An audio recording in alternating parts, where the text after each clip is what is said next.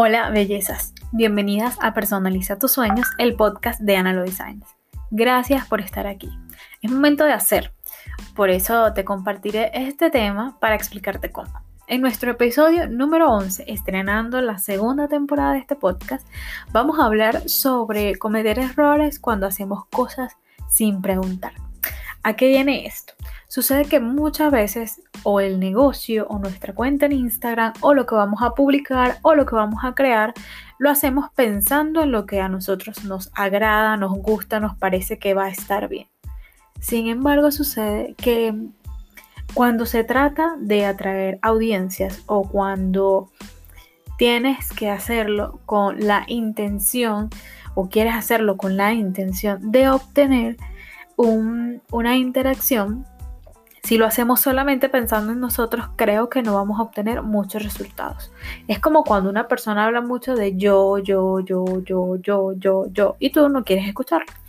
Sin embargo, yo tengo un poco de encontronazos con esto, digamos, un poco de dificultades con esta situación porque siento que cuando nosotros somos más nosotros y mostramos más de lo que nos gusta hacer y mostramos el interés de lo que tenemos por ofrecer, podemos atraer quizás a alguien, a alguien le va a gustar lo mismo que a nosotros. En una ocasión eh, yo leí un post de Andrea Pérez y ella recomendaba o decía, hagan lo que a ustedes les gusta, muestren lo que ustedes saben hacer, muéstrenlo lo que aprenden, lo que, lo que mejor les sale. Y seguidamente van a encontrar gente que se va a sentir atraídos por eso. Si hay gente que no le llama la atención, pues no te, no te ocupes de estas personas. Pero sí, ocúpate de, de, dar lo mejor de ti. Entonces yo me voy más como con esa misma tendencia o esa misma ideología. Ayer eh, leyendo un post, un post eh, de Gaby Castellano, también en una de las preguntas que ella le hacen los domingos, alguien le dijo que si él podría crear un podcast y le dijo, tu audiencia te escucha. Y yo quedé así como que, bueno, analizando y por eso quiero desarrollar este tema.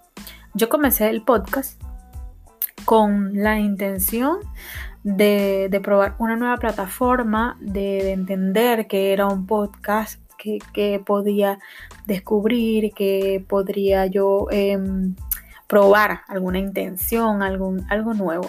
Me gustaban mucho los que yo escuchaba y dije, ¿por qué no hacerlo? ¿Por qué no intentarlo? También puedo ofrecer por allí algo de esta comunicación que yo vengo creando y, lo hago en otro formato, quizás para, para una audiencia que, que me escucha, pero yo nunca pregunté no hice encuestas sobre el hecho de si a mi audiencia o mis seguidores, que son los que yo más tengo, los que yo sé que me están leyendo, que le dan me gusta, que me comentan, nunca les pregunté si ellos quisieran em, escuchar mi, mi, podcast o si les gustaría este formato. Si yo sencillamente lo hice, lo probé.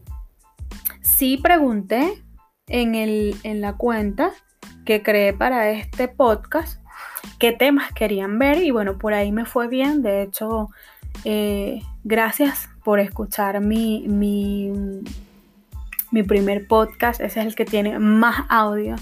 Me encanta eh, que les haya gustado tanto hablar del propósito y creo que, que, puedo desarrollar un poco más ese tema, sobre todo porque una de mis amigas podcasters Em, me envió una información nueva al respecto de los propósitos y se las voy a compartir en los próximos episodios para que, para que vayamos ampliando más al respecto de este tema.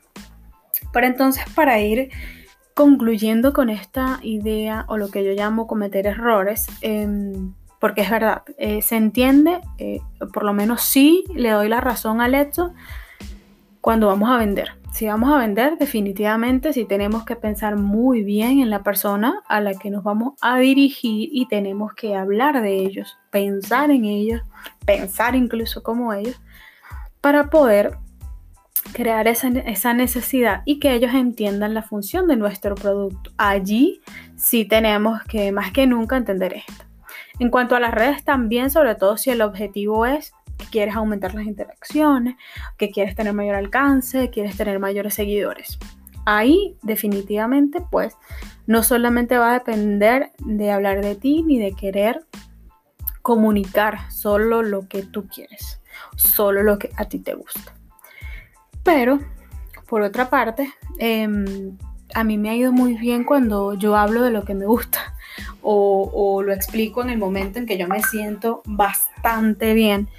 Y mm, me parece interesante el hecho de que creo que se pueden combinar ambas cosas. Lo que te gusta con lo que le gusta a la persona que, te sigue, a la persona que tienes ahí, a, esta gente que se le llama audiencia, dependiendo de la plataforma donde tú estés eh, trabajando. Así que eh, mi recomendación es que, bueno, eh, yo voy a empezar a practicar un poco también el hecho de que, bueno, si a mí me gusta al menos qué objetivo tiene que yo haga lo que a mí me gusta, porque tampoco podemos ser frívolos. No es, ay, a mí me gusta y que le gusta a quien sea. Tampoco así. Pero sí entender que al menos que lo que te guste deje un valor positivo en el otro, no le hagas perder el tiempo escuchándote o leyéndote.